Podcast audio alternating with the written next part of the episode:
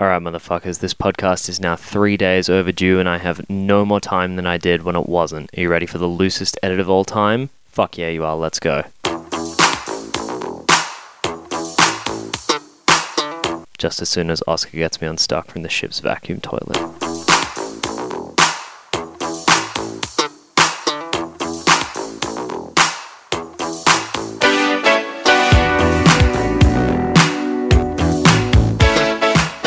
Welcome back aboard Beef Station. Join us as we rocket through the stars at the speed of sound. I'm Oscar. Andrew, Let's get stuck into it. What do we watch this week, boy? we watched Green Book. Book. Green Book. Uh, interestingly, uh, Green Book's been nominated for a whole bunch of Oscars and awards recently. I think, it, including Best Picture. yeah, I think so, and I think it just came away with the best comedy slash musical picture at the Golden Globes. Fuck, really? Yeah, so it's kind of a hot favorite for the Oscars. Mm. So it'll be interesting to see how it performs when the Oscars are announced in a few Why are weeks. you referring to yourself in plural third person? uh, yeah, so this that, that's See, a classic joke with a fresh twist. so that's the f- film we're doing this week. I yeah, we're gonna uh, just as a as a another peek behind the curtain. We're gonna move to probably doing one film a week. we Um, say that every now and then. I don't know. Like if we've seen two movies, I don't want to commit to doing one. like, I don't want to commit no. to doing two. It will probably mostly be one, well, we sort but of we realized make like no promises. Yeah, we sort of realized like, man, a lot of these episodes are about half an hour too long, and it takes us about half an hour to discuss a film. There's a very, very Yeah. simple solution. Wait a problem. second. yeah. Yeah. So we'll see, see how we go. Um, what do you think of the film, first of all? So I had a change, like I had a slowly changing perspective on this film. I initially came out of it thinking like, oh yeah, that was that was pretty good. Yeah, me too. And then the more was- that I kind of thought about it, the more that I've cooled down on it, and I think Yeah. it was like, um, its uh, its initial impression is very strong. It's a Yeah. feel good movie. Um, so we should probably talk about. we should probably what it's about. Probably describe the movie even at all first. yeah, so, let's let's go let's go through objectively with the context, Yeah. and then we can talk about why it might have like been a been a bit of a cooling off period of this film. Yeah, cool. So it's so it's set in it's so it's set in 1962. Yep. It's based on um, real life people, being Don Shirley, who is apparently like a famous jazz pop kind of pianist back in the day, and then his driver Miss Daisy. Tony, his driver Tony Lip. Um, Frank Vallelonga, who was in real life a bloke who was hired to drive Don Shirley on a tour down through the southern states of the US. His name's Tony Vallelonga, right? Yeah. Why'd you say Frank Vallelonga? No, his name's Frank, and Tony's his middle name or something. I don't know. It's the most Italian ass shit ever, man. He's Tony Lip, Frank Vallelonga. That's my Yeah. full name. His Yeah. name's Frank Anthony Vallelonga Senior, better known as Tony Lip, because Yeah. I'm because I'm I'm good at bullshit, convincing people to to do what they don't want to do. I can do that voice. you can't do that voice. Um, so Viggo Mortensen stars as Tony Lip, the sort of street smart, most Italian ass man you've ever met. Yeah. uh, works as like a nightclub bouncer. And in the two years over Christmas when this nightclub's closed for repairs or whatever, it's not important. Um, he gets a job. He gets a summer job driving this dude. So, driving this importantly black guy. Uh, Don Shirley's this like black jazz piano player through states like Mississippi and Kentucky Yeah. and Alabama and all that shit. And this is loosely based on, or in even even so far as inspired by, Yeah. a true story. Yeah. Um, so I think I think I think in real life these people had some some degree of relationship. I haven't properly researched whether they did. I think like recently publicly his brother came out and said like, no, the movie says like. Uh, the, the piano player's brother came out and said like, "Oh, look, the movie says that my brother and this driver were like best mates." Nah, they were like employee employer. Suffice it to say, there's a lot of artistic license being used. Conversely, this movie is actually written by the son of the driver guy. Yeah. Um, so like, so it looks like there's some discrepancy Yeah. between the families. Yeah. whatever. All in all, though, I think the story's based on truth isn't necessarily as important as um. Well, it, it, it sort of takes a bit of dramatic flair with the whole film anyway. So Yeah. I feel like it's not no, no one at least that I know, has probably heard of this Don Shirley dude. So I don't think that's like the main draw card of the movie. I think the story will be just as appealing if I'd never even heard of these people. Yeah, no, you don't all. need to have. Yeah, yeah. It- It's a comedy, I would say. It's quite or, funny. or like a dra- a drama with funny bits in. We A were talking about- dramedy. yeah, we were talking before about like how many jokes is a drama allowed to have Yeah, before it's officially How a comedy? How many jokes may a drama have before you can call Oh, you're gonna- it a comedy? Yeah, you, you're going to completely follow through on that. Yeah, great. Um, Mahershala Ali plays Don Shirley, the piano player. Linda Cardellini from Freaks and Geeks plays Okay, so Viggo Mortensen's uh, wife in the film. I was I was I saw this film with my partner and I was trying to like talk to her about it and I was struggling with where I had seen Linda Cardellini from. Freaks and Geeks. No, never seen it. It's great, man. Right. Sure.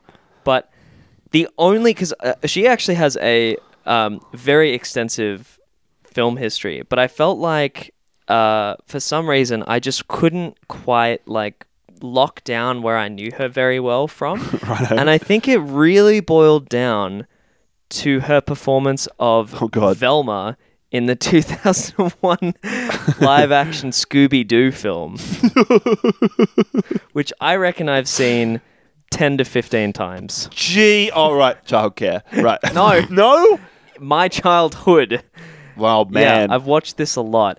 But it's weird because I didn't recognize her immediately as being from that. I just felt like I knew her really well. She was like, y- you know, when like someone's face is very familiar to you. yeah. And so I was like, ah, no, it can't be that. She must have been in something else. She's done a shitload of stuff. She was in ER for six years. She was in Bloodline. Yeah, I mean, Freaks and Geeks, as I've you literally said. just seen her in Freaks. She's so good in Freaks and Geeks. She's in Mad Men for like three years. Um, she was. She's been in Avengers: Age of Ultron. Lots and lots and lots of stuff. Right. I have She's barely seen any of the stuff I just Yeah. listed. I think she was pretty good in this, despite the fact she's barely. Oh yeah, She's she pretty was good great. it. Yeah, yeah, yeah, She's a very good actor, but Yeah. like, I for some reason, her as Velma is burned into my seven and eight year old brain indelibly, and so like, uh, yeah, I was just like, no, I I've seen her in so much stuff. I I you know when you like. You know when you have this positive association between someone's face and a performance that they did, where you Yeah. loved that movie so much that they are like immediately warming to your Like kind she of- is Velma now. But it Oh, wasn't right. Velma for me. It was just like I was just seeing her and I was like, oh man, I love that other thing that she did. I just can't quite remember what it is at this point in time. And fuck, it must have been it must have been been the Scooby Doo thing because I haven't man. seen many other films. So Ugh, who oh, she was in Brokeback Mountain as well, which is like the only other thing that I think I've seen her in. So like Scooby Doo is the movie that taught you how to feel real feelings. Yeah, or just like I don't know. There's she's got, she's got a very distinctive smile, and at points when she smiled in this film, it did remind me of Velma. But the rest of her performance is not like reminiscent of it in any way. So Yeah. like I don't know. Oh, Weird man. Anyway, Linda She's- Cardellini. The, the fact that we were talking about Linda Cardellini for the better part of three minutes, she's barely in this film. Uh yeah, like, yeah. yeah. And she certainly gets like no character development or No, anything. no. So, yeah. Um, so this film won the best screenplay at the Golden Globes as well. Which, and I mean, I think I'll sort of come out right out front and say it and say this film feels like a very Oscar baity kind Yeah. of film in that it's very much like, oh look, uh, even though the whole world's racist, we found a one white guy with a heart of gold Yeah. that can see past that and love the, the black guy for Yeah, who he really and- is. And it's about the um, it's a redemption story about a white dude who starts off racist, Yeah. and then becomes not racist, and is celebrated for becoming Yeah. not a racist. Well, it's like an odd couple kind of culture clashy kind of film where like uh, the uptight, snobby, academic, literary type dude is taught how to unwind and sort of lay back and be a bit cooler by his street smart, dumb uh, kind of accomplice. and I haven't and so- seen Driving Miss Daisy, but this is like a you know there's a, there's comparisons being constantly drawn, and I think that what this I, does is I liter- I haven't seen Driving Miss Daisy, but I doubt that the stories are similar in any way. I am convinced, not knowing anything about Driving Miss Daisy, I'm convinced that's just some hack go-to fucking comparison because it's like, oh well, there's a white person and a black person, and one of them's a driver, and, it's I- about I racism. point- yeah, but I mean you've summarized like most of the core point of this movie. Okay, fine. So like I think Just because they the, say the same themes and setting, man, doesn't. and similar processes and character motivations and development. I think what uh, the, the the the normal formula, if I may refer to driving Miss Daisy as a formula. Look, if Miss Daisy wasn't a jazz piano player, I don't want to hear it. so I think the point is that normally the white person is the one being driven around, and they're also the higher class person, right? And Yeah. so they have to learn that through exposure that actually like um, people from lower class and also people of color who experience race racism and, and, and race struggle and class struggle you don't understand their plight and over the course of this film you will learn to soften your hard exterior Yeah. and be sympathetic to them And so this movie this is it, this this flips some of those things Yeah. so by like, having like the lower working class type person be the white person that has to be sort of also the subservient to the black guy. Yeah, exactly. And so like it's it's it's doing some of these things where they have a like they had a set of dice that had like black guy, driver, sympathetic and like white guy, upper class or lower class or whatever and they just rolled them together and the combination that came up was this film instead Yeah. of driving Miss Daisy, you know. So Yeah. I, I think the thing that irritates me the most about it is um, so we'll go into a little more of the like high higher criticism of the film, which is like that Yeah. it, it it's very it very clumsily navigates these issues of race. I think I think that's probably fair. Yeah. It's definitely an entertaining film. When I was the thing that the, the thing that drove me crazy about it is it, it, nothing about this movie was innovative in any way. Really, like the dialogue was pretty good, had points where it was very hammy. The performances were Yeah. probably the strongest part of it. The performances were great. I mean, Viggo Mortensen, despite the fact that his character is a bit of a stereotype, Yeah. was really good in it. Like he looks like this big fat Italian guy. That's Aragorn. I mean, there's- And he looks like this yeah. fat Italian Yeah, guy. he, He's he great. does pretty good, and like uh, Mahershala Ali is great, and Linda Cardellini is is is pre- pretty great. But like the rest of everyone is sort of unremarkable and doesn't get much screen time. It, it it mostly focuses on these two dudes, and they're they're pretty good. I would also say that they were Pretty uh, one-dimensional. Yeah, very one-dimensional. And so it's I wouldn't say that either of these. So these uh, these are both very strong actors, and I would not say that either of them were particularly strained doing these roles. They weren't challenged, Yeah. as far as I understand, I- uh, or at least that's the way that it comes across to an audience, in my opinion. I mean, is so I think that uh, what irritates me about this thing being um, nominated for a bunch of different shit is that I don't think it was doing any new work. I don't think it was doing anything particularly remarkable. No, it was definitely really entertaining in the same way as like you know we both used to work at a cinema. In the same way as like there's lots of those. Don't know if that's ever been talked about. Have we Those- mentioned that before? no, probably not. In the same way as like those old people type movies that are just kind of they just give you this general I said sensation. that about this when I walked out. What's the Marigold Hotel fucking movie? yeah, the best exotic marigold hotel. This is that, but for racism. Well, that, that, that film's already kind of about racism because it's like these old these old white people. I mean, it's fine. It's entertaining as well, but it's like it's fine. It's just entertaining and gives this general pleasant sensation. it's and got it's an all star cast it's, it's of white meant for British people. everybody that sees that movie to walk away feeling good. Yeah, well, so that regardless film's- of who you are. That film's fun to watch as well, and it's, it's fine. But like, that's got a similar kind of thing where I think Judi Dench plays this like racist old white lady to all the Indians, and like, Right. it, get, it has similar kind of tones where like in a the most non-offensive way possible, they sort of try and tackle these racist racist issues that turns out surprise the white people were great all along. Yeah.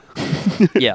Um, But and that ag- just happens several times. It's in this again movie. this idea of like celebrating someone for stopping doing the wrong thing instead of like Yeah, condemning it and critically examining why they were doing that thing in Yeah. the first place, you know? Yeah. I think it's interesting to talk about the performances of the film when the performance is good, but the script is sort of not remarkable at all. Yeah, because I th- think that the were- performance can be fantastic and seems and is even more enhanced by a great script. Right. But when you get a film like this, where I don't think the screenplay was particularly remarkable. No, there were, there were a couple of really good Yeah. but Well, Viggo Mortensen's nominated for a best best actor Oscar for this, Right. and it's hard for me to rationalize in my head whether he deserves it or not because I think his character was like, such a stereotype and so kind of. yeah. I mean, it was an interesting, fine, entertaining character, but I don't think it would, had much substance to it in the same way as. I think you should have to work harder to get best actor. Yeah, well, You know, I, mean, that's a brutal statement, and I'm sure that he worked extremely hard in this film. But Yeah. I think that you know people in Black Klansman worked harder. yeah. Like, uh, well, yeah. I mean, if if I had to choose between the uh, the other actors on this best lead actor Oscars nominations out of the films I'd seen, I'd probably go with either Rami Malek or Christian Bale. I think Christian Bale probably is probably Christian the Bale did a better job, absolutely. Rami Malek is another one where like his performance is great, but the script wasn't the script wasn't particularly Mm. amazing. Um, so I guess it's kind of I guess it's kind of hard to tell with these. You, there's several films on this list, like uh, A Star Is Born as well, where they just seem like entertaining kind of movies. Yeah. In the in the way is like a, a a movie can just sort of just be just fine, but be a really entertaining kind of crowd pleasing film. The more that I think about the nominations that we went through, was it last episode that we did that? I think don't so. remember. I think so. The more that I think about those, the more that I am extremely disappointed with the range. There just seems like I- nothing I on there. I think there's like two or three movies. Like Vice should definitely be in consideration. Yeah. Green Book should be. Sorry, Vi- Vice should definitely be in consideration. Black Klansman should be there. Roma apparently should be there as well because a lot Yeah. of people really love that film. Beyond that, like there's a few, but there's like five or six movies sitting in a lot of these award categories that just have no right being there. Yeah, I like think. I haven't. Yeah, I haven't heard enough amazing artistic acclaim about A Star Is Born to warrant the fact that it has like a million nominations. Yeah. and the same thing with Green Book. I don't think Green Book really has any place. So I was actually this watching this, list. film for cinematographic stuff, right? Where No. like I was looking for the um, for the pace of the editing, for the uh, like what camera angles were being used, if there was any visual motifs that kept recurring. There was nothing. This was the most vanilla ass made film yeah. I've ever seen. It seems like it was like, It did like, a nothing. It was like an old person popcorn movie. Yeah. in the way, but, no, but I really, while I was watching it, I really enjoyed it. I, I laughed at all. The, I thought it was really funny. I laughed at all the jokes, hmm. and a lot of the music is right up my alley, and I Yeah. really enjoyed it. There's this scene where the piano player plays this kind of bluesy improv jazzy music in a bar. That was a great fun scene to watch, and I was engaged and engrossed by it the whole time. That was the point at which I was starting to doubt the film, I think, because I realized I was like, this is like this is whimsical. This isn't really engaging with any of the issues. Like this dude uh, yeah, I don't know. I think that the more that you try to look at the bottom lines that this movie was trying to get to, Yeah. the more that there's no substance. And actually, think, like- like, that, yeah. that it, it has, which we can get into, I guess, is that it's got some really problematic approaches to the way that it tries to interact with racism, with classism. Yeah. Um, I don't think it's necessarily problematic in like a scandalous way. I think it's just like if the film's nominated for all these like job of it. best screenplay, best picture type awards, it just seems like the film. If I didn't know anything about what the awards were nominated for, and you just asked me about like, oh, what kind of film is this? It seems like it's a fine, entertaining, kind of whimsical film. Exactly Yeah. like for old people to go and have like a tea and luncheon on a Sunday morning Fictional. or whatever.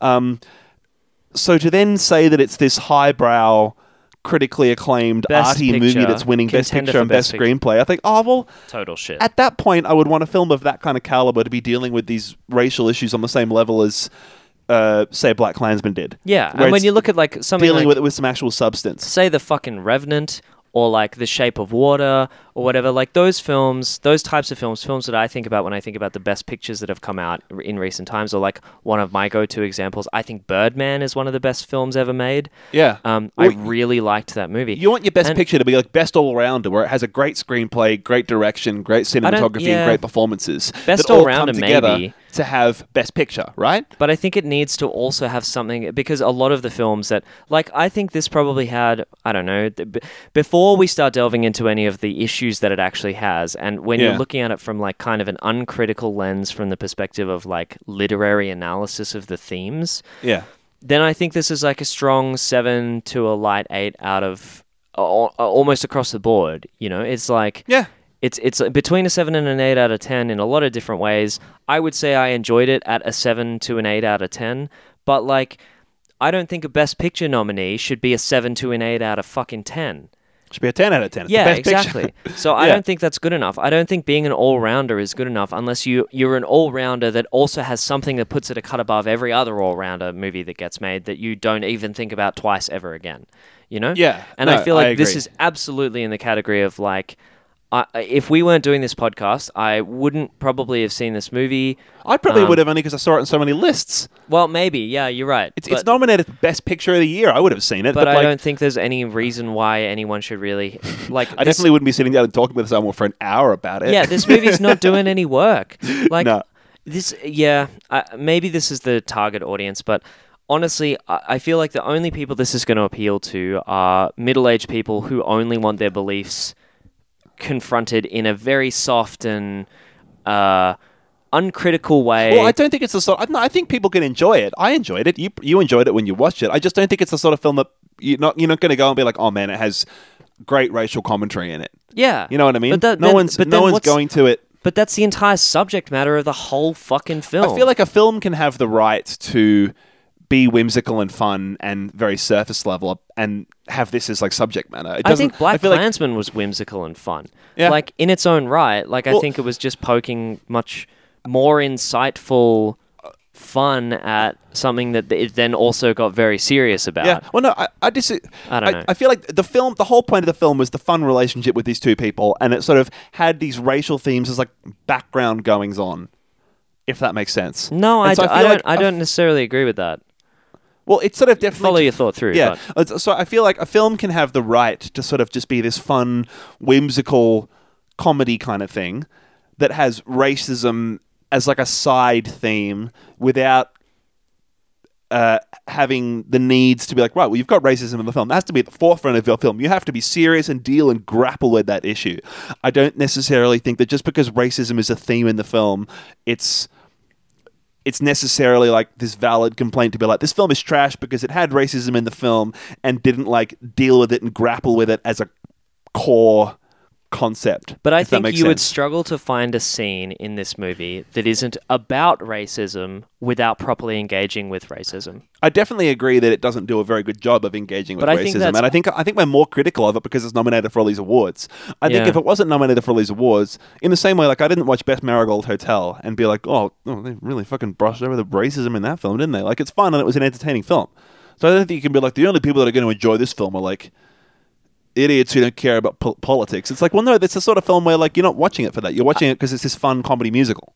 I think this You know film I mean? is explicitly trying to engage with racism in And a meaningful way and just doing an incredibly poor job Right. of it. Well, in the same way, I don't think that people are going to go watch this because they want to watch a film about racism. I think they're watching it because it's a funny comedy musical. It's literally named after a book that existed because people needed to know where was safe because they were of a certain race. Like Yeah, I don't think there's I, I don't think this film can get away with saying like we just wanted the racism Sorry, to no. be an undertone and Right, like no, it wasn't sorry. really a part of the I know it's film. about- I'm like it talking wasn't about, a like- core part. I'm talking about like, from an audience perspective, like why people are going to go see this. I don't think people I think people. are, racism was one of the only parts of this film. No, yeah, absolutely. I agree. I agree with you the- that the director was trying. Maybe not being clear. I agree with you that the director's like trying to make a film about racism and doing it poorly. All I mean is from an audience perspective, people aren't going to go see this because they're like, oh boy, Peter Farrelly's finally tackling racism. It's like, no, it looks like a fun comedy film with music in it that people like. They, But- it's just and it tack, mm. that's why audiences are going to go see this. I Audiences aren't I, going I to just go. have a problem with with the idea that this film has racism as background noise because I don't think it does have racism as background noise. I think the racism is the main core platform of the entire film, and I think it's a very bad, badly assembled. No, I platform. agree with you. I think it's poor. I think it's. I think it's poorly done. But in terms of why people would go to see the film, I, I went to see this film because I knew it was about racial themes. Like I, I, I thought it would be better than it was, but I don't. I, I think most people would go to see this film because they know what it's about, and it's about racism. I think most people would go to see this film because they like Viggo Mortensen.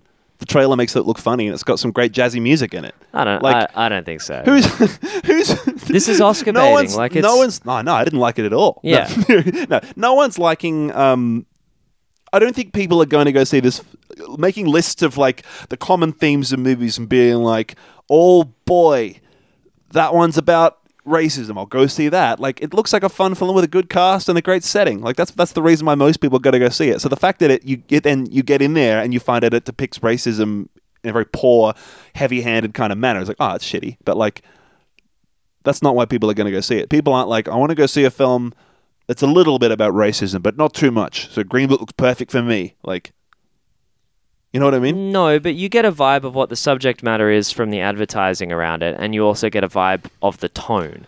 And I think that people would have been attracted to the tone, but would have been aware that the center plot point of the entire film is that, like, these people are grappling with racism, right? I, I, I feel like this whole this whole argument stemmed from about five minutes ago when I cut you off, and I thought that like it sounded like you were saying the sorts of people that would want to the, the sorts of people that like this film, are the sorts of people that don't want to be confronted when they watch films. And I just think that like not every film has to confront you, and some films can have just be fun. I think that the sorts of people that this film will resound really well with, where they'll think that it did a really good job of engaging with the themes that it engaged with, are people who don't want to be confronted. Okay, no, that's fair. Yeah, Right. Like, I I- so I think the people that come away from this film thinking that it dealt with racism well are going to be like middle-aged white people who have no understanding of the way that you confront your own racist ideals. You know, yeah. No, I, I agree. I agree with you there. Um, Uh, in and I terms of definitely think that like Black it, Klansman. I, I, my my enjoyment of it because I think you're making a, a different point as Yeah. well, which is that like people can enjoy the film without it needing to engage in a meaningful way with that. Yeah. I sort of agree in in a way, but I also disagree in a way because I, I feel like yeah, which is always what I do. um, but I feel like uh, I my enjoyment of the film is a net sum of how much I enjoyed it walking out of there, but also how much I enjoy it afterwards when I'm engaging in the discourse with it.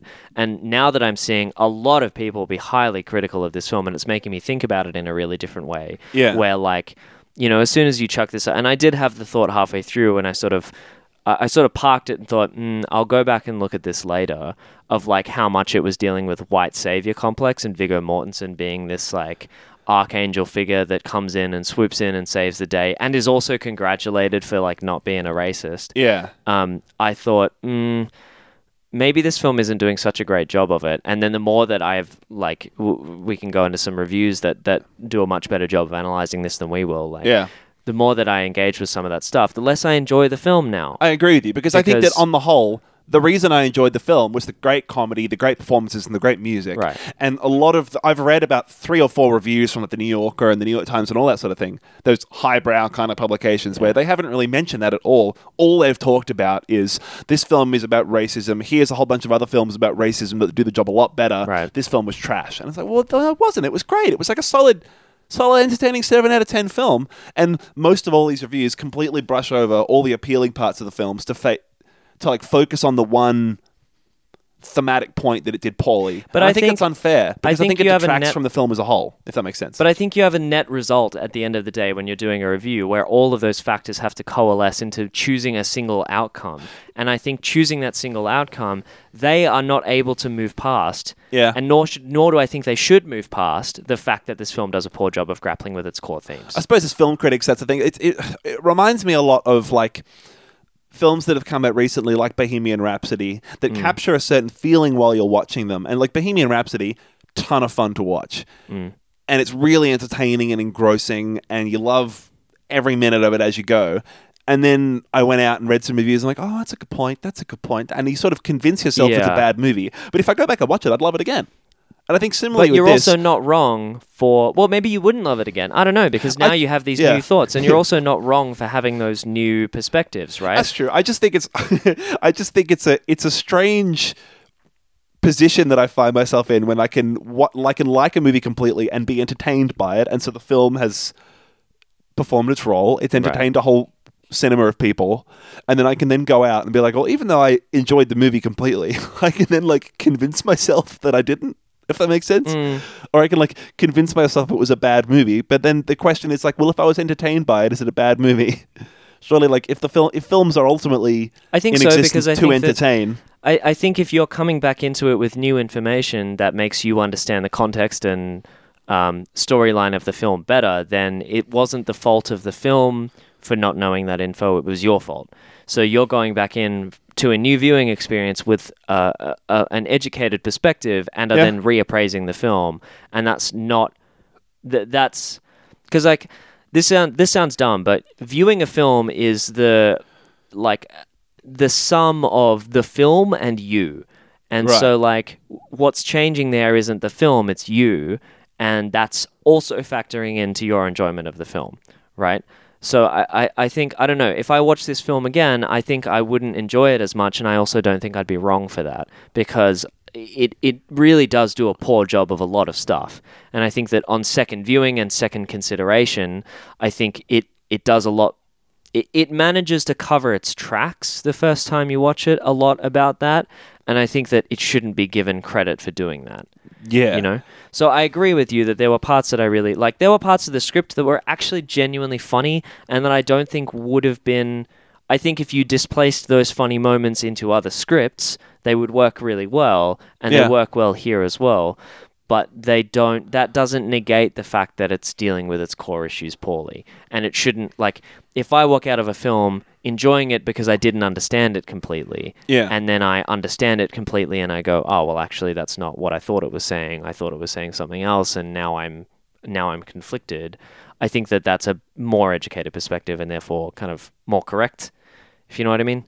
Yeah, I know what you mean. Yeah, sure. I mean, I definitely. Yeah, I don't know. Sure.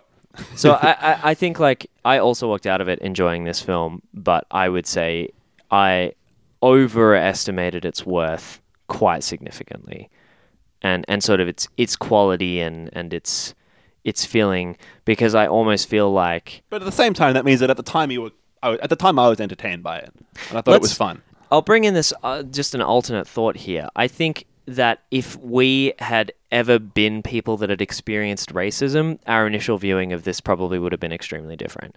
And I don't think we would have. I don't think we would have given it the same credit. The- yeah, right. No, I has, definitely right? see what you mean. There, So- there would have been moments where you watch them brush over a racist part of the film, Yeah. and And we might have been immediately like, "Oh, fuck this movie."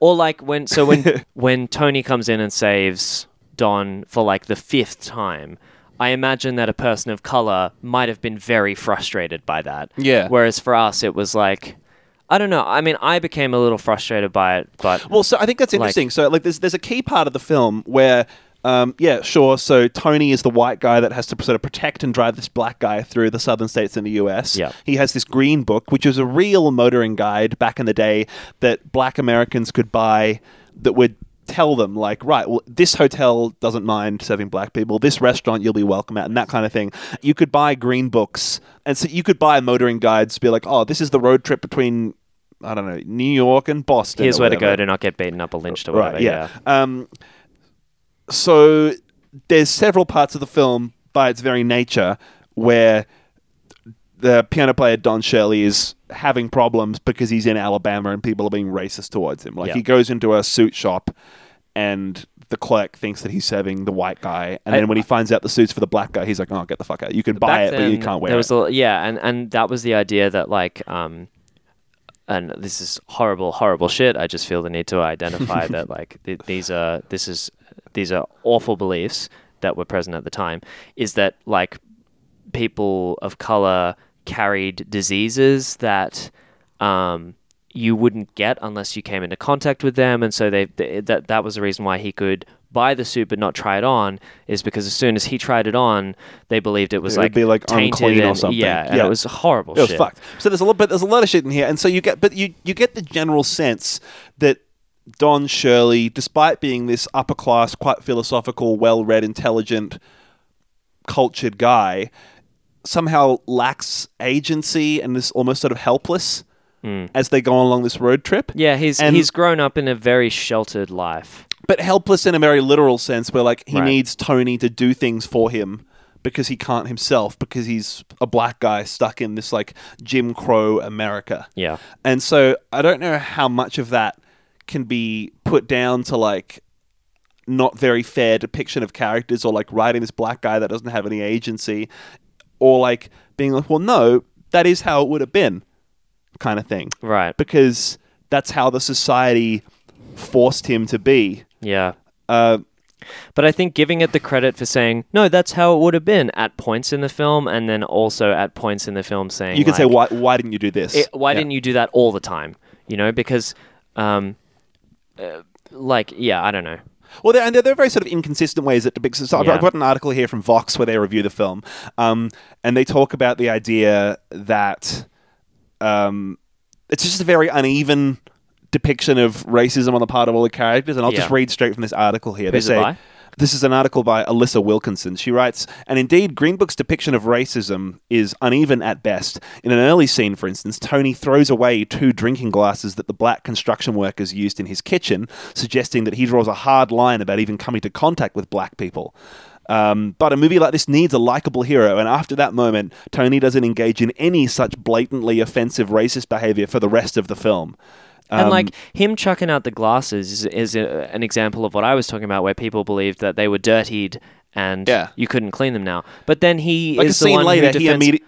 it, the suit thing, right? Yeah. And he's Well, like, see, it's uh, ridiculous that I you would. So that's like weeks later beliefs. into his employment with Don. I'd sort of believe he'd had a bit of a turnaround there, but this is like right at the beginning of the film. He's like throwing away cutlery and glassware and shit Mm. that black people have touched in his house, and then like in the in the film, a couple days later, he accepts to be like the employee and spend two months in the same car with this black guy that he apparently doesn't even. He's apparently like afraid of touching, But also, and he's like completely not racist. Then after that, so the it's this problem, weird the problem where is not that transformation. The problem is that that transformation isn't shown in the film. what happens way He- too early. But he's never. It, the The problem is that this this movie doesn't confront the journey of that process at all. His character No, development isn't present. He just all of a sudden doesn't Decides have those beliefs racist. anymore and is the good guy. Yeah. And and I think the problem is that there's no reason why he should do that other than for it to function as a kind of redemption story or right whatever. and, and a character lever where people can go whew okay glad he's not glad he's not racist anymore you yeah, know? exactly. But you don't see any red- like even the fact that he like almost without hesitation like accept, accepts the job with the job with this black guy you'd expect him to hate because he wouldn't even touch the same glass drinking glasses. Mm. Um, yeah, you, you don't really. He doesn't really get any motivation for his change, and even No, after and he's he- accepted and the he's job, never and he's on this- criticized for his beliefs originally either. No. which I think is another big criticism that I read some some stuff about. Well, I mean, I would be fine with a character not being criticized because if you're stuck in this culture, I think it might almost be more interesting to see the white character come to his own sort of self-realization. But that is that's in sort it, almost that- what happens. That is what I'm what I'm talking about when I say criticized. I mean the Oh, film sorry. criticizing. you, you, sorry. did- you don't literally mean someone's like, "Hey, Tony, why are you racist?" no, yeah, no. I mean exactly the opposite of that. I don't know. where, I like, just don't like him. where the film is is shown to uh, like I think the film does have to in some way ally itself and I think that this film never never shows condemnation for Tony's racist perspectives. Yeah. Uh, it- shows condemnation for other people's racist perspectives. Once we've established, Well, Tony barely has any racist perspectives. Exactly, but it's clear that they are so strongly established in the opening scene with the glasses that that they they are undeniably present, and then Yeah. they are sort of very questionably absent, and in, in with no transition period. You know, Yeah. and I think that's one of the major issues that the that the film has is like this complete lack of a meaningful transformation in favor of like um, uh, someone almost learning a new fact without learning that fact. Yeah. And there's no question of like, why did you think that was true, or like. Did you do you consider have you considered how much that impacts on the people of color that you interact with? Like, Well, I mean, there's there's definitely are there's you a- confronting the culture and the context around you? yeah Yeah. Well, there's a couple of scenes where like Tony. Like for example, Tony plays, and this sort of comes down to like the character sort of being a bit one-dimensional as well. Um, so Tony is like listening to the radio and talking about when like Little Richard is playing or Aretha Yeah. Franklin or and Sam he's like, Cooke. "These are your people." And he's like, "These are your people, Don. Why, how have you not heard of Aretha Franklin and Sam Yeah. Cooke? Come on, how do you not know about your culture?" And he sort of makes comments like that. I think talk about like fucking fried chicken or something, and about how Don says he's never eaten it. And there's a Hmm. couple more comments like that where Don does crack the shits, and he's like, "Oh, come on, Tony, like." Think about what you're saying. Like it's not, Yeah. but then it, it definitely like does come maybe a bit too but it's late. very friendly and hammy. And like one of the worst, one of the worst moments in the film, I think, only because of how like saccharine and stereotypical it is, is a conversation that they have literally in the pouring rain outside the car yeah. when.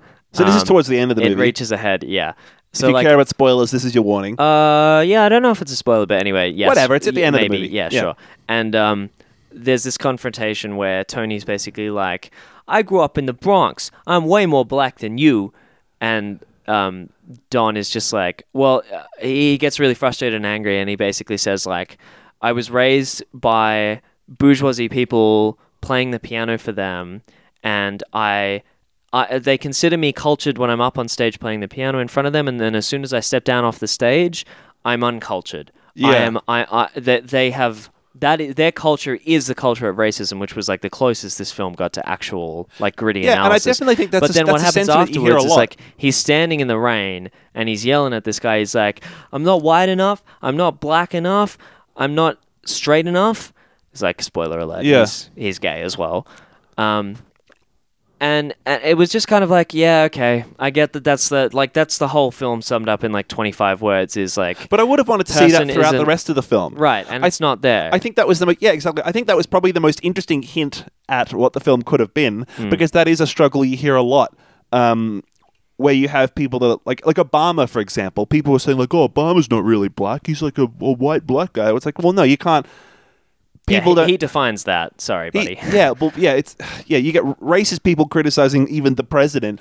You're saying he's not black. you- You're saying he's not white. So like, what is he? And so you have definitely have a, a common issue of like belonging, hmm. not belonging to one culture or another that you definitely get the sense of today. And I think that would have been really interesting if it was explored in the film, but it really wasn't. You're right. It was sort of just tacked on, and he Well, sort of it was- shouts it for like a sentence yeah. in the rain right at the end of the film, and then the characters completely forget about it and they go on their journey. Yeah. Like it was this turning conflict in the film where like Viggo Mortensen says one too many fucking racist things and like pushes his buttons too much, and Don's like, "Fuck this, I'm leaving," and gets out of the car, and you think, "All right, what's going to happen now?" It's like, oh, jokes. They get in the car without resolving the argument and just keep going, Yeah, or like that. Yeah, I mean, yeah, it's sort of just like and they don't talk about Viggo it. It's- Mortensen's like s- sort of un- unexplicitly like, "Hey, sorry for that thing that I said that was pretty racist and insensitive." Yeah. and like, But I think you're right. then They don't what- explain why.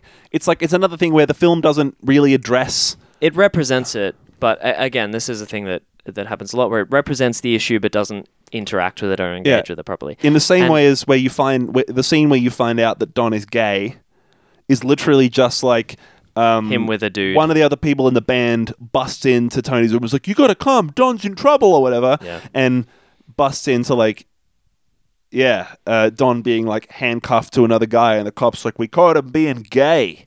yeah. And Don's like, "It's cool, man. I don't care if you're gay." And that's the last time they mention yeah it. and and like th- there is some there is some some trending towards engaging with the issue where like the way that that so the way that that situation is resolved is that um, Tony bribes the cops to let them go and then Don's angry at him because bribing the cops is a way of rewarding them for their behavior Yeah. which is a kind of actually an interesting perspective on it. And it's like well how else would you have resolved the situation? Because in this way Tony's kind of right that you they weren't going to let you go if that didn't happen. And actually Yeah. that was probably the best way out of the situation. But it also did reward their behavior. And so it's a bit of a catch 22 where it's like how do you how do you navigate that situation where you're being oppressed without having to further kind of oppress yourself by having to give up you know Yeah. finances And, and there were several scenes in that where, where Don is like, "Why why couldn't you have just got me out of it without bribing them?" It's like, "Come on, man, you got and two then he PhDs. also what yeah, do you mean? You don't exactly. you don't see There's that that's no literally not possible?" right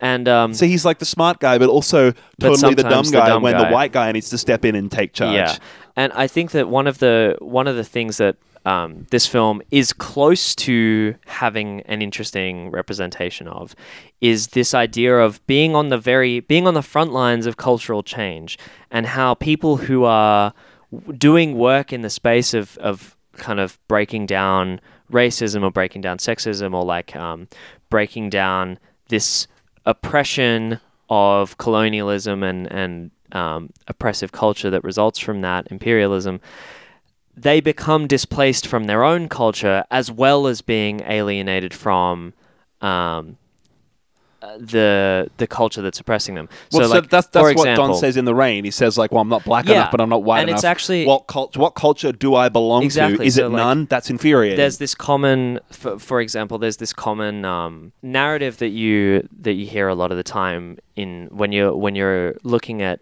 um, oppressed people uh, in this particular circumstance I'm thinking of um, black people who are oppressed by white culture either in Yeah. like America or Australia or or, or, Or whatever, things, yeah. where um, following the the colonial processes and and um, engaging more in uh, culture, even when it's kind of beneficial to them in some ways. Like, for instance, going to school, getting an education, um, doing a uh, or pursuing a career path that's kind of middle or upper class is acting white instead of being black.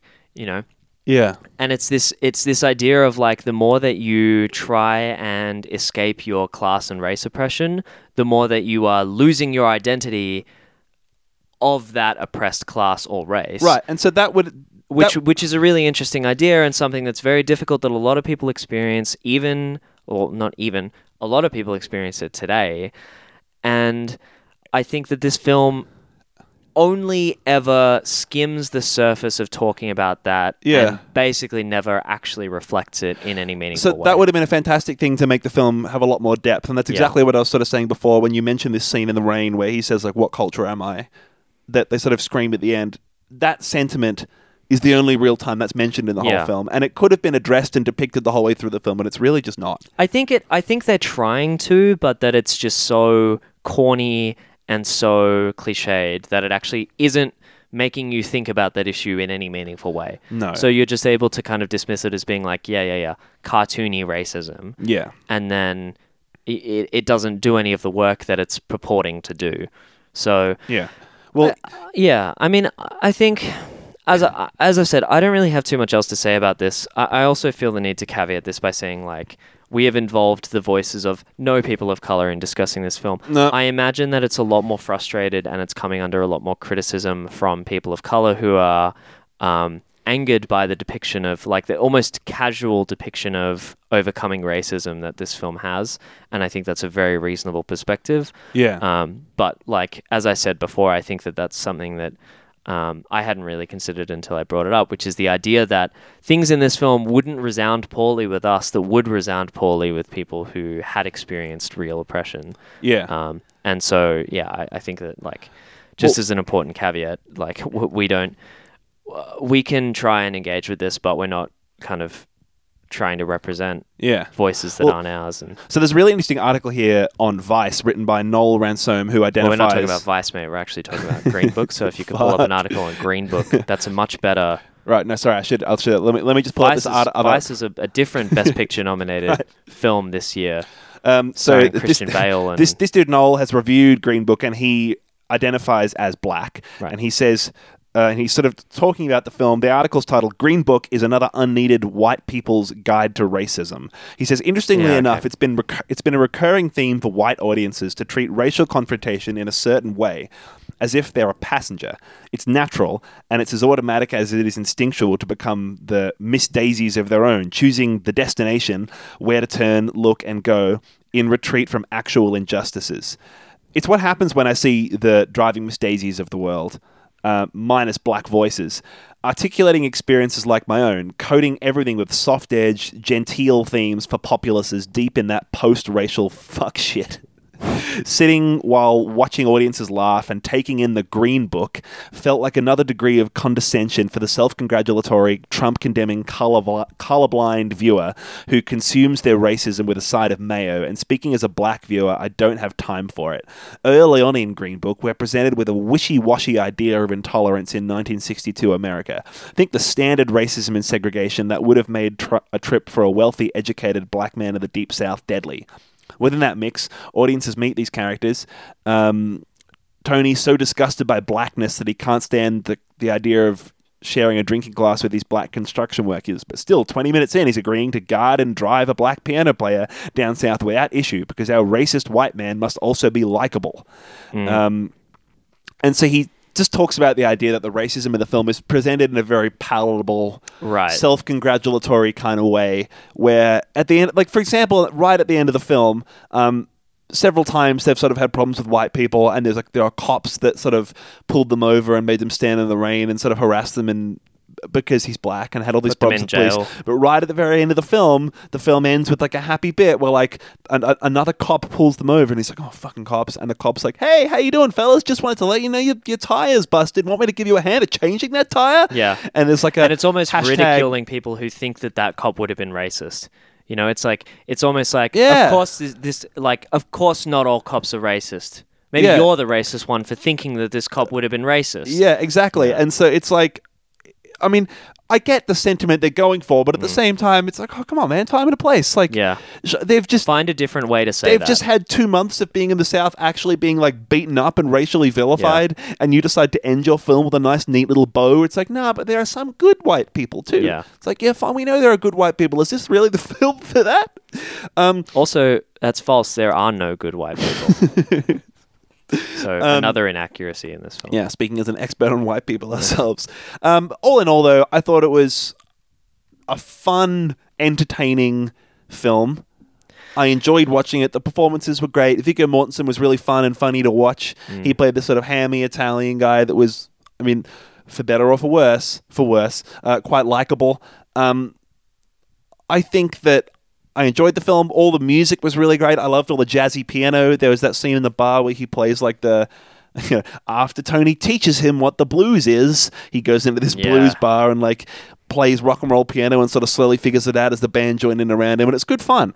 Um, I just I, I yeah, yeah. Talking about it with you now and reading articles later makes me realize that it would have been quite easy to have the scenes that are interspersed throughout the the fun comedy that are about racism to form a sort of cohesive theme and narrative that would have main meant, meant his sort of breakdown who am i really speech at the end would have meant something as opposed to it Yeah. being like the first time where you're like whoa where's this coming I from think you need to really like uh, n- not you, sorry. I think I think this film needs to uh, completely overhaul its depictions of, of racism. Like the vice reviewer Noel says, I think that like the, all of the racism in this film needs to be unpalatable, you know, and and not um, unless you're making a commentary on that. Which well obviously which like the is not. racism itself sucks it's just the idea that like But the way that it's like, presented sorry it's just doesn't. how the rules are yeah, the way that it's shit. presented doesn't. Even like, um, you know, this guy. So there's one. There was one scene where I felt like they could have gone a lot harder on it. Where it's right at the, the last performance on the tour, where the um, maitre d of the restaurant is like, "You can't eat here." And they're kind of like, well, then I'm not performing. And that guy just is not dragged through the dirt nearly enough No. because he's sort of just like it's it's vaguely alluded to that maybe he makes a scene and a fuss and is embarrassed but like most of the people in that room would have probably thought it ridiculous for a black person to eat in the same room as them and that's Yeah. just not confronted at all so like Not really, they no. they choose the high road but then we don't actually see the consequences of that at all other than that they go to this jazz bar and end up having a good time And so the, out- worst you the get is that like the maitre d just seems a bit simpery and a bit Yeah. like pathetic. and the outcome of that is like that they still have to settle for going and performing somewhere that they didn't originally want to go. It turns out to be okay. But the Yeah. point is that like th- that that the racism stays where it was. yeah, You know, and is unchallenged still. So it's it's not even it's not even alluded to the idea that all of the people in the original large restaurant where he was going to play reconsider their perspectives on it and think, hmm, maybe we shouldn't have been racists. yeah. You know, that doesn't happen at all. It Yeah. just they just leave it. I mean, maybe So- that would never have happened in a culture like that. That those white people that live in No, but I mean, Alabama eventually. But, But then, but then you have to figure out a way to criticize that as a film, and I think this Yeah. film just doesn't. So I, I, I think just that that idea of like, as you say, you know, there was the guy was portrayed as a bit simpering, and the film goes, eh, okay. We get it. Like, Yeah. yeah. he's the bad dude. Okay, now that we've done away with like hand waving away that racism, Let's we go have a can get on with the bar. fun time Yeah. in the bar. And I think that's just really shit. So like, I have trouble saying that I enjoyed this film because now I don't think I enjoyed this film. yeah, but, But there were funny parts though, of the right? script that were coming funny. out, watching the credits, I was like, oh, that was great." Yeah, I, but I think again, I think if I people would- go, they'll have fun with it. You just you're just not going to dig the fact that they kind of brush over all the racist bits. but I think that is a failing on the part of the audience Yeah. and a failing on. I the think it's a the film. failing on the part of the filmmaker. I definitely Both. agree with you. The film's called Green Book. The film is supposed to be about racism in America, and it doesn't really nail it. But if we went in with an educated perspective on racism, which experiencing racism is a good education on yeah, it. no, you're right. I It would we would have been like, we "Nah, fuck this probably wouldn't have enjoyed it. Um, so I think the only reason that people, well, maybe not the only reason, but I think a core reason why people are able to enjoy this film is that they haven't experienced It's racism. like a right. It's like a film for white people. Yeah, I think uh, well, th- you know, that's what this Yeah. guy's saying. White people's guide to racism. I think that's probably what this film is. Probably, and it's yeah. disappointing that it's Oscar nominated and that it's so many, it that it's receiving such praise because I think that's actually doing backwards cultural work. Yeah. where you know people are told that this kind of thing should be encouraged and that this is a good Well, I- representation, whereas actually, like, no, Black Yeah. Klansman is Well- the kind of film that should be encouraged, where it's Yeah. telling you like, hey, those things you do and that thing that you think is finished, Yeah, like. I even think with Black Klansman, I even think even without the sort of epilogue at the end of Black Klansman, Black Klansman does a better job. Of still does a better job. Yeah, so I think that when you look at Black Klansman, you have to sort of look at it without that epilogue at the end. Yeah. To sort of really see how the characters are dealt with in the and film. And it was just as funny and just as well, way better written than this one was. So I think Yeah. like, oh yeah, on on the whole, like, yeah, I agree. yeah, man, um, this is definitely uh, a ham-fisted way of, of trying to go about navigating Right, this okay. issue. I for one. Uh, I for once have worked out a good, better than worse than for this. I was sort of thinking about odd couple films. I was thinking about the sort of street smart guy learns from the academic guy and vice versa. And I Yeah. thought that this film most reminded me of the acclaimed French film, The The Untouchables. Oh, okay. I you haven't, haven't seen it. Oh, it's so good. It's like the most pro- profitable, most popular French film of all time. It's really I- good. I've heard of it. Yeah, it's for sure. um, I would say this film was worse than The Untouchables, The Right. Untouchables, and better than Best Exotic Marigold Hotel. oh, okay. All right. Yeah, sure. Um, yeah, best, all of which are fun. It sits in that this nice sweet spot where it's definitely somewhat less wishy-washy and Mm. just sort of popcorn fodder than Best Exotic Marigold Hotel. But I definitely think The Untouchables tackles these themes and it's less racial themes in the film, but it definitely Right. sort of tackles these sort of class struggle type things a lot better. And it's still tons of fun. It still has great, lots of great music. So Um, I, w- I won't go into it too much, but um, because we talked a lot more about the racism than the classist themes in this movie, and it, it, it does also have a lot of classist themes. It's one of I feel like it's one of the ways that it actually guards against its poor depiction of racism is that Yeah. it's it's like yeah, but the black guy's upper class, and sometimes he doesn't get the plight of the Yeah. the the proletariat. So, um, I think that uh, it does some sort of interesting stuff around the idea of class and language Yeah. in particular, because of the way that Viggo Mortensen speaks, um, and an assumption that speaking in a, in a more upper class way is better objectively. yeah. But I think a film that does a better job of that type of thing and the relationship between someone that's lower and upper class is um, Good Will Hunting, where Yeah? you, have this, um, you know, this professor and a, um, a, a sort of street smart worker um, or working class guy, and they have to kind of Learn from each other. Learn from each other. No, that's and- fair. That, that's quite a good. That's quite a good. Yeah, That's So quite a good comparison. Obviously, totally lacking in, in any kind of like racial But confrontation. thematically and, and sort of in terms of drawing a drawing a, a common thread that listeners will be able to Yeah. get an impression of what our for a better film film that deals with class struggle, yeah, um, yeah, Good Will Hunting is, is, is a much better film. So Beef Station better than than this week. Then is uh, Green Book is better than Best Best, Exotic, Exotic Marigold, Marigold. Hotel, and it's worse than Good Will Hunting and The Untouchables. Yeah, Great. Hope you enjoyed our coverage of Green Book. Hmm. Uh, I don't think it's really worth people's time.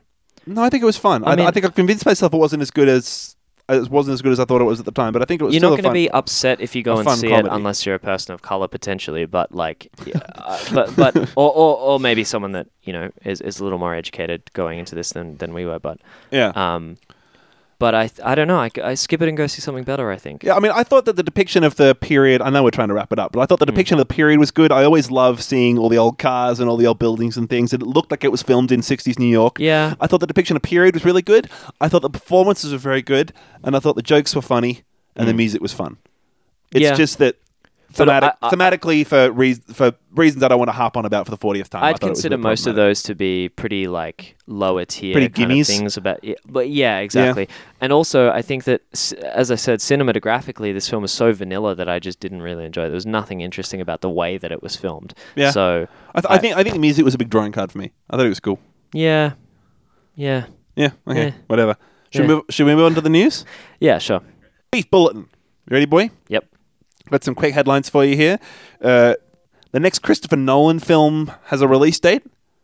oh okay His new film's going to be coming out in July of 2020. do we know what we that's about Don't really know anything else about it. It says it's been described as an event film, but I literally don't know what that means. Like what? It's going to be a notable occasion when it comes out. Is it about a specific event? I don't like. I, I literally don't understand how that phrase gives me any more information. I would assume that that means it's something like 9/11 or like a natural disaster or some sort of like it's it centers around it's not so like Batman isn't an event film it's a character film Right, okay, fine. and like Dunkirk is an event film. yeah in a way Okay, yeah fine, right. Something happens in the new Christopher Nolan film. well I think it's it it centers around one like a particular event which probably doesn't span a lot of time and probably depicts a lot of characters' interactions around that event. Yeah, okay. Well, no, but there you go. I love Christopher Nolan. He's one of my favorite directors of all time. Hmm. Looking forward to 2020 when the new film comes out. Yeah, I'm interested to see what that square-headed fuck does. Famously, and really very recently found out how fucked he looks. Oh my I think God. I think he's a handsome man. I think he all should direct the next Lego movie because he can do it from first-hand experience. um, all right. He's Uh, actually a Lego man because his head is shaped like a Lego person yeah, head. no, I got it. Thanks. Yeah, good. Um, I, I guess I just forgot to laugh at that one. Yeah, Sorry, didn't boy. land. It's Yeah, all right. nah. It's all right. Um, all right. Uh, in movie news that's going to excite my boy here, Nicholas Hoult has been cast as J.R.R. Tolkien in a new film as uh, about J.R.R. Tolkien. what? Yeah. Really? Uh, Does he look anything like him? I have no idea. He's going to be in this sort of biopic that focuses on the formative years of the author, exploring his friendship with a group of fellow misfits at school, extending his, into his experiences uh, in World War One, where his uh, where the horrors of trench warfare inspired his bleak vision of Middle Earth. Jesus. Yeah. Um, I'm trying to find photos of like a young J.R.R. Tolkien, but they're all Yeah, well, I don't really know anything about him, so it'll be interesting to see. I imagine.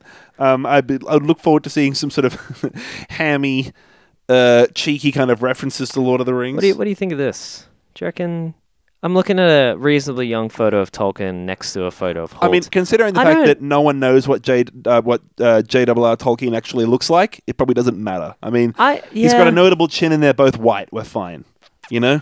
That's not a That's not a particularly good one. No, but Let's- he's not famous for what he looks like, so we're fine.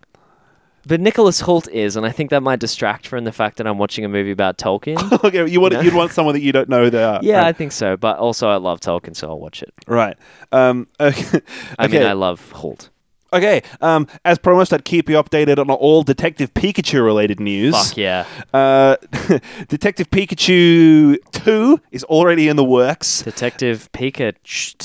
2. Detective Pikachu. Oh my god. If, no, no. that's- Pikachu. if it's not called Detective Raichu, I'm going to quit. Fuck. Um, um, it's going to be written. Or, the only news I have here is that it's going to be written by um, Oren Uziel. Uh, all we Oh. know about him is that he wrote 22 Jump Street and the Mortal Kombat TV series. Well, 22 Jump Street is fucking great. Yeah. So- so I mean that'll that'll be good. Hopefully, I hope Hmm. Detective Pikachu one is good. It's the hot. Is most it the same guy anticipated movie writing the first 2019. one? Oh, I'm not sure. I can't be fucked to look it up. Not sure. No idea. While you're doing that, Gonna move on another headline, boy. Yep. Sorry, the beef station beef bulletin rolls on. Oscar Isaac and Javier Bardem have both been cast in the new Dune film. yeah, I am, and they- they've actually been named for which characters they'll be. Um, Uh, yeah, they have. I don't. I don't remember any of these characters. so, uh, oh, who was the fucking first guy? Oscar Isaac. Okay, so Oscar Isaac plays um, Duke Leto Atreides, who is like Oh, the cool. He, would- he. That's who I would have picked to play well, he's the he's Duke he- Leto, he's the sort of-. The main character is his son Paul, but he Right. plays the leader of this and like the patriarch of this incredibly powerful house. He's basically king. So Cool. Great. it, i imagine that the Well- story centers around a prince. He's going to play the king. So very important character, probably really good. But I would say who they've cast as Paul is going to be the big like kind of draw card. Great, cool. Javier Bardem's playing uh, Stilgar again. No idea what that is. Okay. Don't want to hear about the plot of Dune at the moment. I but, feel you know, like he's one of the forward to playing Dune people, one of the people of Arrakis. Uh, exciting news for Beatles fans out there. Oscar, listen up. Peter Jackson has signed on. Literally. To, yeah, Peter Jackson has signed on to make a new Beatles film out of unseen Let It Be footage. All right, take a seat for a moment. Right. So, um, the Beatles did Sgt. Pepper. Huge critical acclaim. They did the White Album, which was famously a double album. All this material on it. No one could agree on whose songs to cut, so that's why it was kind of this big bloated mess with all this different kind of tonal stuff on it. Right. Um, the Beatles started to fucking hate each other and sort of started to hate how overproduced their music had become and like how much they've been focused on being in the studio forever, um, tailoring all these songs perfectly. So they're like, all right, fuck it, we just have to get back to our roots, just be a band again, man. So they decided that they would want to uh, do like a live album. And so they would have like they'd write all these new songs and they'd have a live album that was l- uh, completely live recorded set of new songs. And they would have this amazing concert somewhere. Maybe it'll be a TV special, and they'd perform at the Albert Hall, or they and they got really ambitious with it. They were like, "Oh, maybe we'll like perform in front of the Great Pyramids of Giza, and that'll be our great premiere. Maybe we'll perform on top of the QE2 in the middle of the Pacific Ocean." It was this high concept thing, but ultimately, what they ended up doing was being in this. Uh, they, they used like a film soundstage as their studio, Right. for like months and months and months, and all the tapes of that exist, and they re- they fil- videoed themselves rehearsing and writing all new music for. And there's like 55 hours of footage that's like sitting on a shelf that no one's ever used, and hmm. there's like months and months and months of audio tape of the Beatles just fucking around in the studio that no one's ever really sort of properly gone through in any meaningful professional way. Right. So that came out as a documentary that went for 45 minutes back in 1970 that won an Academy Award for Best Soundtrack.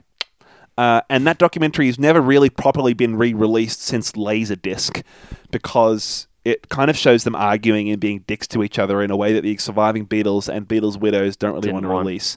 Um, and there's 55 hours of footage that no one's ever seen. So the announcement here is that they're going to make a new Let It Be movie out of all this old footage. It'll be really interesting to see because it's this window of time where they were recorded a lot on video, and the Beatles aren't often recorded on video in the studio. Yeah. Um, and it's footage that no one's ever seen, and it'll be a cut. Peter Jackson recently did a fantastic job with that World War One documentary, where he went back and restored old World War One yeah. co- film and colorized it. So this could potentially look fantastic in all HD and everything. I'm really excited for it. Um, there's no release date or anything, but it's been announced now because just this week. We're just going to mail it to your house. yeah, thanks. Just this week was the 50th anniversary of the Beatles rooftop concert, which is what all that culminated in ultimately. Right. which is the most Beatles shit. You hear a lot of stories from. I hear a lot of stories back in the day where they have all these ambitious plans and just end with like, "Fuck it, do you just get on the roof and we just play there?" Yeah. That's how the Abbey Road cover ended up being. I think maybe Abbey Road they wanted to have a photo on Mount Everest or some shit, and Yeah, they just had all this like, stuff. They're like, just take it out the let's just cross the road outside. um, so that's Beatles news for the week. I'll be sure to keep you updated on every scarab of information we get on that. Just jumping back for two seconds, Yeah. by the way. Uh, the 2019 Pokemon Detective Pikachu film Yep. is being written by director Rob Letterman, who directed Shark Tale, just as a reminder, and also Nicole Perlman, who, uh, as far as I can tell, no relation to Ron Perlman, but uh, best known for writing the original script of the Guardians of the Galaxy film Oh shit! after two years of researching and writing most of the original before James Gunn came onto the project. Right. Well, James Gunn. I don't know how much he made it good or different or whatever, but that was a good film. Well, yeah, I mean, if it was, it was very well written. So hopefully, hopefully she manages to pull the same thing out of, once again, Detective Pikachu. I'm so looking forward Because to that. it's, gonna I'm so lose, the phrase is losing meaning. Once again, you remember what Pikachu was like the the Now- electric mouse companion that followed you around in the first fucking Pokemon game. this is now a major motion picture with fully scripted lines played by by, Ryan Ryan Reynolds. fucking Reynolds, playing that electric mouse as a detective. Pika Pika. Oh man. Um, in more July 2020 news, Ghostbusters 3 is going to be released in July 2020. Excited for Ghostbusters Oh, yeah, 3. okay. Ghostbusters 1 is good. This is directed by Ghostbusters 1's son, son of the director. um, Jeff Bridges posted a video on his Instagram of him in the full The Dude get up from The Big Lebowski with a date being like coming on this date. It's probably not a Big Lebowski remake. He's probably in a Super Bowl commercial as the dude. Oh god, Um, that's so fucking. So we'll find out. So it's either some sort of secret Big Lebowski sequel, or it's a definitely a Super Bowl ad. Yeah. but we, we'll, we'll find out in a couple days. I think it might already be out by the time this episode airs. Still never seen either Ghostbusters or The Big Lebowski. Yeah, right. And f- finally, in news that no one asked for or needed, Zac Efron says the new Ted Bundy biopic movie is not a celebration or glorification of Ted Bundy. Oh yeah, no, this fucking this blew up on Twitter. Like, someone asked, like, "Sorry, Zac, have you been in a movie that glorifies a serial killer?" have you And seen the trailer? No. It does. Does it? Yeah, he's Right, played okay. as like a super. There's like it's like fun rock and roll music going over the top while he's talking to people and lying, and like he's having this conversation Oh, for with. fuck's sake. He's having this conversation with his wife or like one of his partners about like Right. um, where she's like. Did you do it? And he's like, Of course I didn't do it. And then like the rock music cuts and he's like dragging his body through the woods and then the rock music picks back up again and he's like in front of a jury and whatever. It's it's it's a it's a weird tone. Right. Okay. It's like a Tarantino fine. tone for something where like the victims of or the families of victims are still alive. Right. Okay. Well, then ma- So I- maybe maybe this was a necessary clarification. But also, I Uh, think maybe just not true. Like whether or not he says it's a celebration is not whether or not it's a celebration. So Yeah. we got to wait and see until. he says he did. He said he did a lot of research, and he said, uh, "quote I felt a responsibility to make sure that his uh, that this movie was not a celebration of Ted Bundy or a glorification of him, but uh, definitely a psychological study of who this person was. In fact, there's honest in, in that there's honesty. So Right. I don't know. I didn't even know that was coming out. I'll be excited to see it. No, and I feel like that doesn't bode particularly well for it because I think if they had, if they were super proud of it and not just relying on it being like the subject matter that it is, then um, yeah. Also, Zac Efron is a very generous cast for Ted Bundy because people always talk about how like charismatic and attractive he is, but I saw someone comparing him to the seal from Finding Dory, and I think that's pretty accurate. Well, apparently they asked the seal from Finding Dory, but he said no. yeah. Right. I think that's all we've got for the Beef Bulletin this week. Just to keep you fed on all the latest movie news and hot goss. keep you little little roundels plump with all your your your news food. Yeah. Oh, no, I did see one other thing where um, Duncan Jones came out and said that this new David Bowie biopic that's coming out, Stardust, neither has his family's blessing uh, nor has any rights for any David Bowie music. So Oh, cool. who's seen that? Well, I'll be sure to give that one a miss. yeah. So there's a heads up for you listeners. Don't bother. yeah. Like, so what is that going to be? Is it going to be lots of weird pastiche David Bowie stuff? It's gonna be all of the David Bowie soundtrack is going to be incidental diegetic film where they're walking past stereos constantly that are playing the music and they're just like, oh, this is just what was on. Uh, We couldn't featuring really control it." featuring such hits like Piggy Star Trust. like, what's gonna like? Imagine how weird it would have been if the if the if Bohemian Rhapsody movie had no Queen, Queen music, music, yeah. and It, man, it, will that was both an authorized biopic with music rights, and it was great. Yeah. like it's just such a. I don't really know how that one's gonna go. We'll find out. Maybe not great. Yeah, right. Thanks for joining us for another week of Beef Station. As always, you can email us if you want to get in contact with the show, beefstationpod at gmail.com. Come like us on Facebook and we'll keep you updated with all the new apps. Facebook.com slash beefstationpod.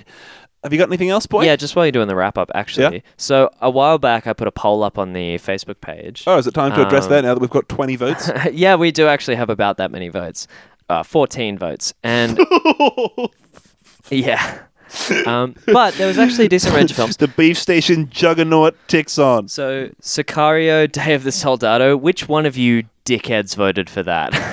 Pat, Pat, get off yeah, our poll. fucking. I should have banned Pat's IP from this shit. um, so, BlacKkKlansman with one vote, uh, Bad Times at the El Royale with one vote. Get over to the top of the list, boy. Yeah. Uh, Isle of Dogs with two. No, start reading from the top of the list. I don't want to hear about 2 we're, votes. We're, we're, we're moving on up. Stop interrupting. You're ruining the flow of the list. uh, Isle of Dogs with two. Spider Man Into the Spider Verse with two. Sorry to Bother You came in second with three votes. oh, for fuck's sake. and the winner, three billboards. Hey! With, with four of our dumbass listeners voting for that film. So actually, I think not a bad list. So the winner with four votes. Yeah, well, we needed needed more engagement. Actually, having half of our listener base ish vote is, is is not bad. Or so- whatever. Or whatever. Having look, having only ten percent of our listeners vote was a bit of a letdown. Um, look, share this Having only one one thousandth of our listener base vote. Share this podcast with your friends. Yeah. Please. I We're, think it's um, fun. If you think Now that we're so, uh, this is a conversation that could happen off air. Yeah, no. but Look, um, we've got a back catalogue of episodes. They're all good. A lot of them, some of them are good. Share this podcast with your friends. Get more people listening. but also Like- we're, we're going to play around with the format a little bit and introduce some new segments and stuff. So I mean, we keep saying that. We keep not introducing segments. I've, I've got some I've got some shit written down. Come like us on Facebook. Review us on iTunes. All that fun stuff. Yeah, uh, at Beef Station Pod is basically everything. Thanks for joining us. I'm Oscar. Andrew. See you later. So long, lovers island.